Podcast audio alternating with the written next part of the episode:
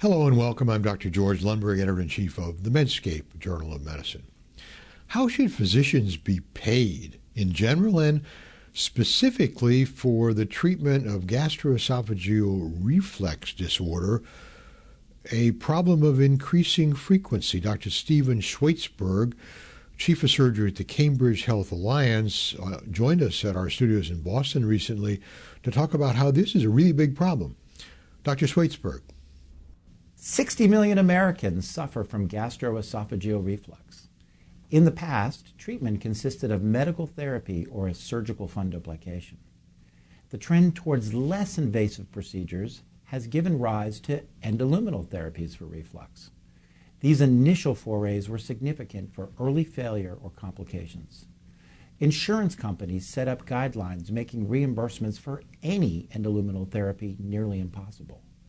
Even reasonably safe and effective, FDA approved therapies with level 1 CPT codes have been consistently denied.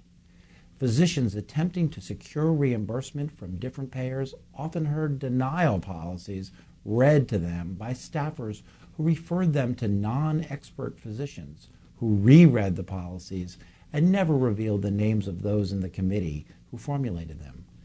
Medical directors reiterated early failures and offered a frustrating series of moving targets. The lesson to be learned from this was simple. If you make it hard enough, the docs will just give up and go away. We need consensus as to what milestones endoluminal therapies must achieve following FDA approval in order to receive reimbursement. These targets can be dynamic, allowing for early payment for approved procedures with clear benchmarks that need to be hit over time. This process needs to be brought out into the open, where decision makers are forthcoming with their own biases and conflicts. These criteria need to be applied across all payers. With so many Americans afflicted by this disease, it is time for a coherent method of offering treatment we must formulate reasonable solutions that are dynamic enough to be modified as data and outcomes become available. Progress will undoubtedly be met with potholes and wrong turns, as well as a few I told you so's. But in the end, we will succeed in developing less invasive, safer, and less expensive therapy for this American epidemic. That's my opinion. I'm Dr. Steven Schwaitzberg, Chief of Surgery, Cambridge Health Alliance.